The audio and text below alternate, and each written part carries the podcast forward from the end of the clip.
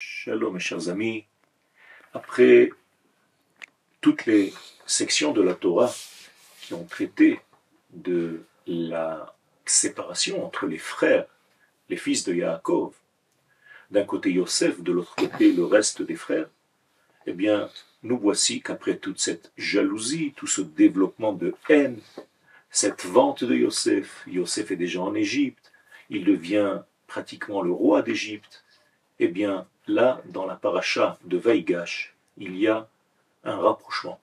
Un rapprochement entre les frères qui va se faire d'une manière très détournée parce que les frères ne reconnaissent pas encore l'existence de Yosef. Ils pensent qu'il est déjà mort, alors que Yosef est vivant et qu'il est le roi d'Égypte. Bien entendu, au-delà de cette première explication de la haine qui va se transformer en amour, il y a quelque chose de beaucoup plus grand, de beaucoup plus cosmique. Yosef représente une manière d'appréhender le monde, une manière de faire descendre la lumière divine dans ce monde. Le reste des frères représente une autre manière, un autre degré de Géoula.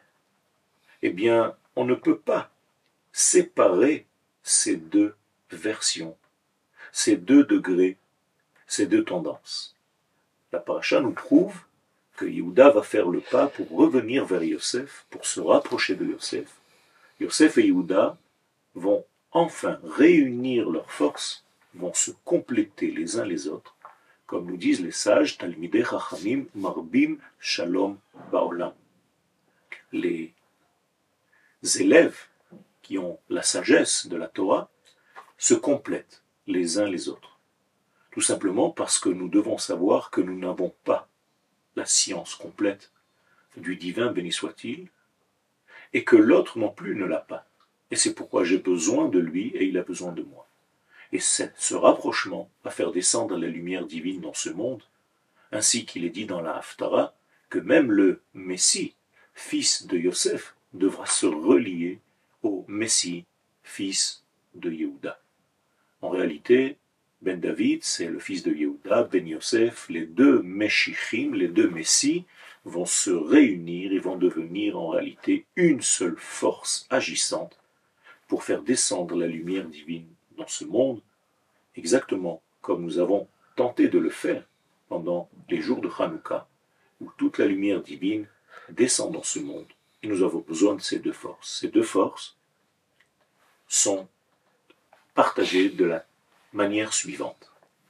Yosef, c'est celui qui va s'occuper de l'infrastructure de ce monde, de la matière, des infrastructures politiques, de l'armée, de tout ce qui concerne la monnaie, l'argent, tout ce qui concerne le monde matériel, les vêtements, la beauté, l'esthétique. De l'autre côté, nous avons Yehuda qui a les valeurs du peuple d'Israël en tête et dans le cœur.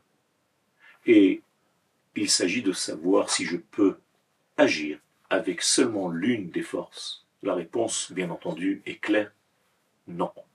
Il faut les deux forces. Il faut la force d'Israël à l'intérieur de nous.